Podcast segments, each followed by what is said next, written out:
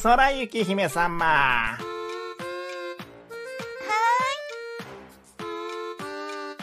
い。進撃の巨人に出てきたソニーとビーンって知ってます？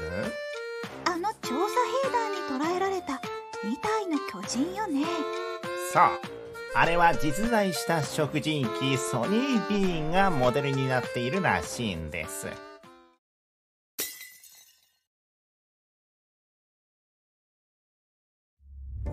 14世紀頃スコットランドのある地区において原因不明の失踪事件が多発した。その地区では様々な噂が流れる。村の外の荒野に野獣が生息しているのではないかと噂が流れたり村の中の宿屋の主人が金目当てにお客を殺しているという噂も流れさらには人食い族がいるんじゃないかとの噂も広まった。そして事実その人食い族は存在していたのだった。それがソニー・ビーンという人物とその一族だった。ソニー・ビーンは14世紀の後半にスコットランドで生まれた。父親は廃棄物処理などの仕事で一家はとても貧しい暮らしをしていた。パパお腹減ったよ。うるさい。我慢しろ。父親はソニーが幼い頃から暴力を振るっていた。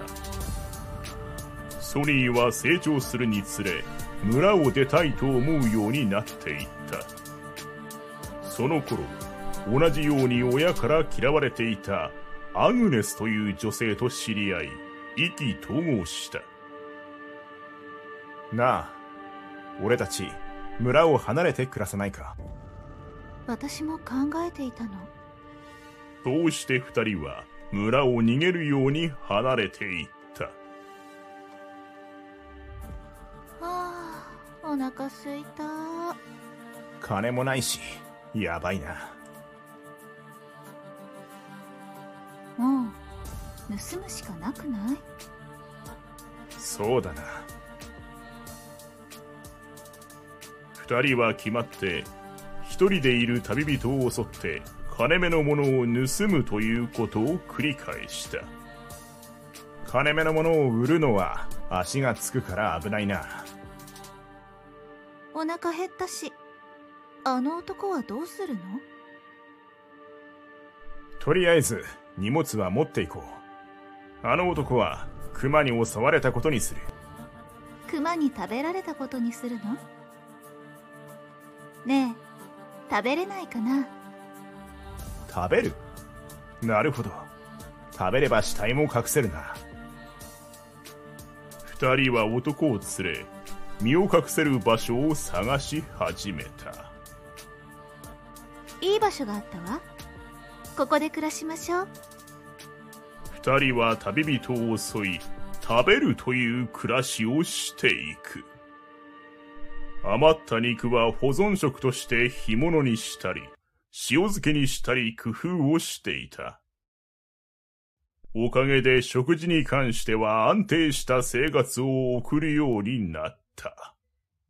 その後二人はなんと、息子八人、娘6人を設けることになったのだ。その子供たちは洞窟内で外部と接触することなく育てられた。それゆえ子供たちは大きくなると何も疑問を感じることなく人殺しを手伝うようになる。しかも見張りであったりなどの役割分担をしながら効率よく殺人を行うようになっていった。また、子供たちは読み書きなどの教育はされておらず、言葉もろくに話せなかった。そして時間が経つにつれ、子供同士でも子作りを始め、ソニー・ビーン一族は、最終的には孫息子18人、孫娘14人まで膨れ上がり、一族全体で48人の王女隊となった。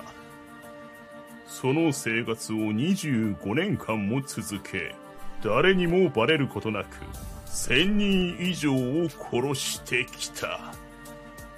しかし、とうとうバレてしまう時がやってくる。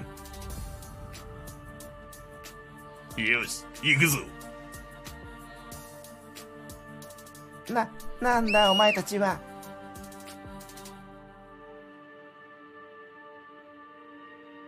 逃がすな。追えひー。た、助けてち、やばいな。しょうがない。戻るぞ。どうしました？妻が殺されてしまって。え？すぐ警察に行きましょう。妻が、妻が野蛮人に殺されたんです。なんだって？野蛮人？失踪事件と関係があるかもしれない。すぐに国王様に連絡だ。何？すぐ捜索部隊を現地に向かわせよ。国王ジェームズ一世はすぐに400人の武装した兵を現地に向かわせた。見つけたぞ。野蛮人ども、覚悟しろ。ソニー・ビーン一族は抵抗することなく兵隊に捕獲され、スコットランドに連行された。あまりにも極悪で非人道的だとして、裁判も行われずに公開処刑が決定し、公開処刑は一族全員に行われた。その際誰も命乞いなどしなかったという。その後失踪事件は一切起こらなくなり、事件は解決した。怖い話ね進撃の巨人のソニーとビーンはこの話から来たわけ？そういう推測がされますな。でもこの話が事実か、本当は分かっていないんです。約100年間表に出てこなかった話で、記録がほとんど残ってないんですよ。あらどうしてなの？もしかしたらスコットランド側がこんな事件を表に出したら誰も来てくれなくなると思って記録を破棄したんじゃないかなど諸説ありまして伝説的に言い伝えられています。さあこれくらいで食事が冷めますよ。